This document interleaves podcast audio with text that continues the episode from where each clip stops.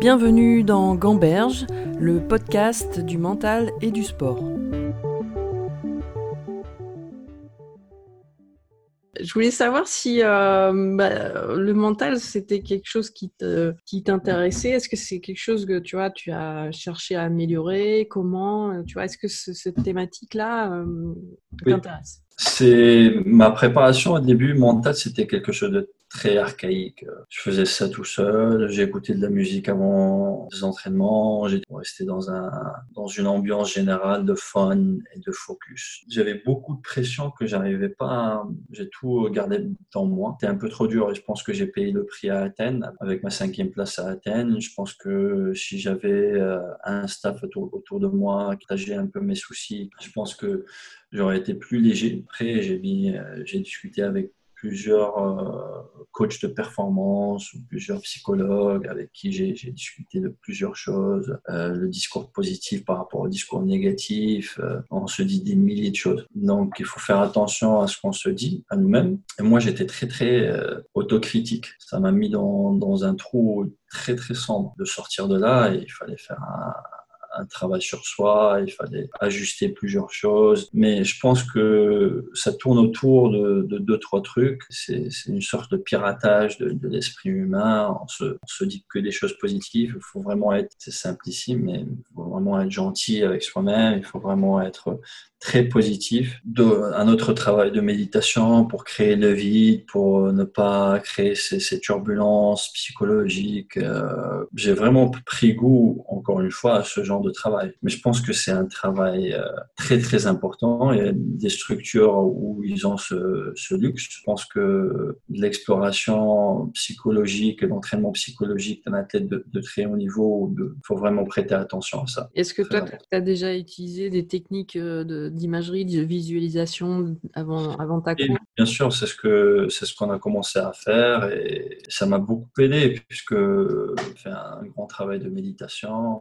où je suis assis devant un psychologue, et on, parle de, bonnes choses, on parle de, de, de choses qui m'inspirent, on parle de, de, situations fortes qui sont une source de, de, gratification ou une source de bonheur. J'ai vraiment apprécié ça. Je pense que ça m'a mis dans, dans un autre état d'esprit, loin des dépressions loin de, cette euh, autocritique euh, continue, loin de tout, toute chose négative qui me qui pesait et qui me ralentissait en fait dans ma préparation et dans, dans mon activité journalière. Alors tu parles justement de processus de pensée, c'est ça qui m'intéresse aussi de savoir, euh, bah, c'est pas du tout la même chose de, un, 400 et un, 10 km en termes de, pensée, parce que tu as plus ou moins le temps de justement d'avoir ce genre de pensée. Comment tu vois, tu vois les différences un peu mentales euh, de chaque euh, distance différente? Comment tu gères tes pensées sur un 400 mètres ou est-ce que tu as le temps, tu pas le temps? Et le 10 km euh, tu vois? Bon, sur 400, on n'a vraiment pas le temps de penser. C'est vraiment moins de 4 minutes, c'est assez rapide. Sur 1500, on a le temps de vraiment calibrer nos efforts et voir un peu, suivre un peu le développement de la course et en conséquence par rapport au classement des autres nageurs, il faut vraiment réagir stratégiquement par rapport à ça. Dans le 10 km aussi, il faut vraiment suivre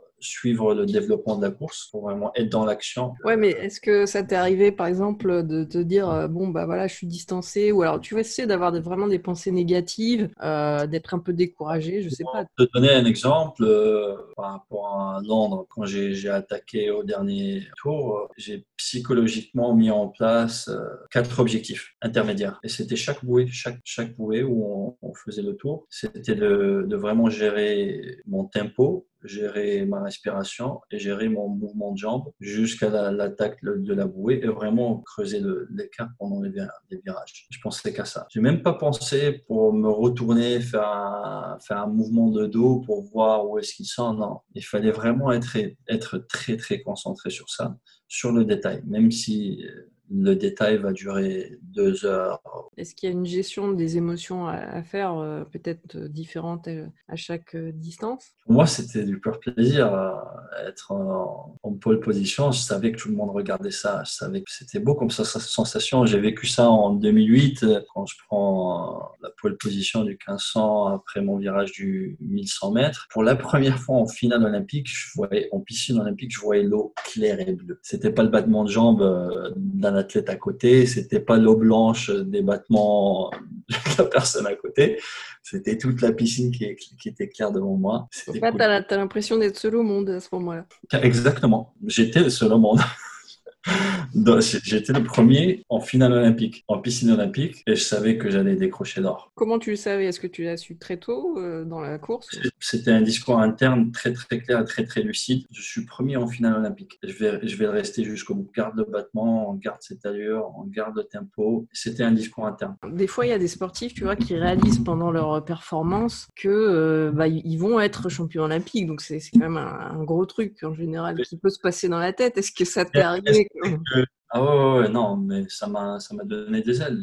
J'étais au-dessus de l'eau. J'ai vraiment mis le turbo. Ça m'a donné des, chair de poule pendant la, course. Le fait de, me dire à moi-même que je suis premier, premier devant la quête et, il me reste 400 mètres à gérer pour euh, gagner. Pareil sur 10 km, en attaquant la, dernière loupe, euh, je, savais que j'étais le meilleur nageur dans, la course. Donc je savais que c'était compliqué pour eux de me, me rattraper. Donc euh, je me disais, il y a tout le monde qui me regarde gagner une médaille d'or olympique. C'était cool comme discours interne puisque contrairement aux 50 ou aux 100 mètres qui durent comme ça, 45, 40 6 secondes ou 47 secondes maintenant. Ça, ça a duré 4 euh, minutes au 1500 et ça a duré 17 euh, minutes sur un, quart d'heure en, en, eau libre, ce qui était assez spécial. Donc c'est un sentiment un peu d'euphorie que tu as pendant que tu nages pour... Euh, Absolument bon, il y a un peu de peur, il y a, une petite peur là-dedans qui est mélangée à tout ça, mais euh, en gros, euh, c'est du pur bonheur. Ce qui m'intéresse, c'est aussi les émotions quand tu gagnes. C'est-à-dire que est-ce que c'est une émotion euh, forte, c'est une émotion que tu as du mal à, maîtriser? Comment ça se passe à l'intérieur de toi à ce moment-là? C'est absolument fantastique.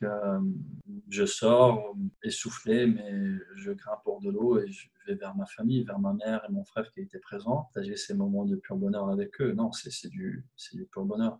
Je pense que on lit les autobiographies de certains athlètes et on compare ça dans leur vie au moment où on a la naissance d'un enfant ou pendant les mariages. C'est des moments très uniques dans la vie d'une personne. Oui, déjà parce qu'il n'y a pas beaucoup de champions olympiques au final. J'ai discuté avec d'autres champions olympiques justement dans d'autres euh, sports. Je me suis rendu compte que beaucoup avaient du mal à digérer finalement un grand succès aussi. Est-ce que tu vois, ça prend du temps pour digérer un titre olympique euh, psychologiquement oui c'est intéressant que tu poses cette question-là, puisque je viens de voir un podcast avec Gary Hall Jr., qui est un, de mes idoles, un sprinter américain qui, euh, a dominé le 50 livres, qui était un rival à Popov. Et voilà, Gary, il parle euh, fait que d'être champion ou d'être quelqu'un qui a fait de grosses performances, après, on, va chercher à, faire ces transitions entre athlètes de haut niveau dans le monde réel, dans le monde de l'entreprise. Et il dit que c'est vraiment quelque chose de très compliqué pour des athlètes de faire ça. Donc ça nous met euh, en fait en désavantage par rapport à d'autres gens qui ont développé d'autres, qualités peut-être et qui n'ont pas ce vécu qui est un vécu énorme et qui, qui est un vécu euh, qui nous définit en tant que personne euh, en réalité. Donc il, faut, il faut gérer l'après-réussite. Est-ce que toi tu t'es posé la question justement de comment tu vois vivre des émotions incomparables à travers des, performances sportives et puis avoir une vie derrière bah, différente, je vais pas dire banale, mais où il n'y a pas ces émotions aussi fortes Je sais pas, il faut vivre le jour le jour, il faut redéfinir des objectifs, être moins exigeant peut-être. pour, essayer de célébrer une vie normale. Il ne faut pas s'attendre quand on ait cette joie-là d'être champion olympique euh, les étés. Et je me demandais justement comment ça se passait quand tu étais moins performant, parce que tu as, voilà, as réussi tellement de choses aussi. Quand tu es moins en réussite ou tu remportes pas euh, une médaille, comment tu vis aussi le fait d'être moins performant? Alors pour moi, c'était à chaque fois le fait de rebondir, c'était une aventure extraordinaire. Je pensais que voilà, j'ai touché le fond, il n'y a personne qui s'attend à rien de moi maintenant je vais faire mon truc. Et je trouvais ça une aventure exceptionnelle et, je me suis dépassé. Je l'ai fait pas mal de fois. Donc c'était cool. Pour moi, c'était un challenge. C'était le, challenge qui se, que je dois redéfinir. Tu es en train de me dire que c'est, il faut de temps en temps euh, pas réussir pour, euh, pour reprendre plaisir à rebondir. Pour moi, c'était un effet de pendulum que j'ai apprécié. Il fallait vraiment prendre de l'élan derrière. J'ai toujours cru en mes capacités de se distinguer, de vraiment créer quelque chose d'unique. Et, et euh, j'ai oublié de te poser la question tout à l'heure, mais parfois la compétition, elle se joue avant euh, je sais pas, dans la chambre d'appel, euh, notamment en natation. Tu vois, comment tu étais sensible à, cette ambiance qu'il peut y avoir avant une course? Alors, c'est une excellente question. Dans mon vécu, pour moi, l'avant-course, c'était le calme complet il fallait vraiment trouver cet équilibre. Si on voit le spectre euh, des émotions, moi, il fallait vraiment que je trouve le juste milieu. Sinon, si ça passait par là ou par là, je pense que je serais passé à côté de la performance, à côté de l'optimum de, mes capacités, le maximum de mes capacités personnelles. Ça, ça met du temps, tu vois, des fois pour définir euh, comment tu dois te sentir avant une course. Est-ce que tu le savais d'emblée ou Je l'ai jamais défini. C'est, et par expérience, je pense au cours des années, euh, je pense que j'ai su qu'il faut vraiment trouver une neutralité ou c'est une concentration profonde. C'est un, dialogue intérieur qui est vraiment focus sur sur le détail de la course, pas au-delà. Parce que souvent, les athlètes, ils, tombent dans la panique quand ils se projettent au-delà de la course. Et c'est là où euh, ça crée des sensations de, Ils se renferment, ils sont crispés, puisqu'ils se projettent, ils se disent qu'ils vont passer à côté. Donc, il faut vraiment être dans le moment. Et euh, je, me, posais aussi la question sur euh, le, 10 km, qui est quand même une, longue distance, que tu, éprouves parfois un peu de souffrance euh, physique pendant la course? Et comment tu gères bah, tes autres distances aussi, mais je me disais qu'en 10 km, c'est forcément plus dur. La souffrance que j'ai sentie sur le 10 km me rappelle un peu la souffrance que j'ai sentie sur 400, 404 nages avec la souffrance que je sentais sur le 1500. La souffrance sur le 1500, c'était une souffrance pulmonaire. C'est des brûlures. C'est des brûlures au niveau de la cage thoracique. C'est des brûlures affreuses. Un rythme de respiration très élevé. Euh, voilà, une durée de l'effort très élevée. Et une combinaison de, brûles, de, courbatures intensives que j'ai senti lors du, des 404 que je faisais. C'est un combo des deux. Le problème de l'eau libre, c'est qu'il y a un énorme euh, fartlek qui se joue, un énorme changement de rythme tout au long de la course, qui fait que si on n'est pas habitué, si on ne s'entraîne pas à ce, changement de rythme, on va vraiment avoir du mal à, continuer la course, à rééquilibrer nos, nos, réserves et à retrouver euh, une allure normale et continuer la course, même s'il y a des changements d'allure, où il y a des, des moments où il faut vraiment forcer le rythme pour se replacer. Donc il faut vraiment euh, travailler sur ça et être euh, capable de rester calme. Si on s'enflamme par rapport au contact avec le peloton, par rapport à certaines choses qui arrivent, il y a beaucoup de choses qui arrivent pendant une course de libre, c'est pas un couloir et on a notre couloir et on est tranquille dedans, on fait des, des allers-retours. Donc si on n'arrive pas à gérer nos émotions par, dans tout ça, ça peut vraiment être chaotique et ça peut être euh, un gaspillage d'énergie euh, assez taxant pour euh, le restant de la course. J'ai pas aimé au début, j'ai trouvé ça bizarre. De suite, j'ai trouvé ça encore une fois un, challenge extraordinaire et j'ai beaucoup, j'ai beaucoup aimé. C'était quelque chose qui, qui, est le thème un peu de ce qui se passe chez moi, c'est que s'il y a un challenge, c'est cool. Je suis à fond dedans. Toi, tu prends plaisir à te dépasser.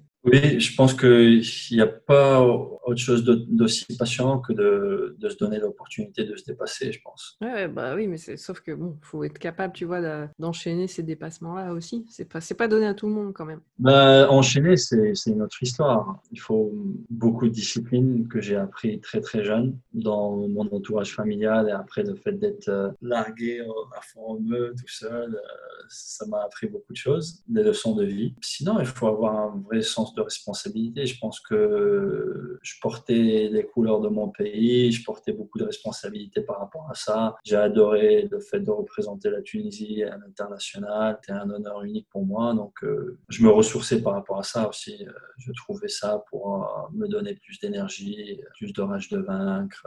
Pour finir, s'il y a un, jeune ou une jeune fille ou un, jeune garçon qui nous écoute et qui fait de la natation et qui a envie de peut-être d'avoir ton palmarès, euh, ou au moins de faire du, haut niveau, quel conseil tu, donnerais euh, à un jeune aujourd'hui qui, a envie de réussir dans la natation?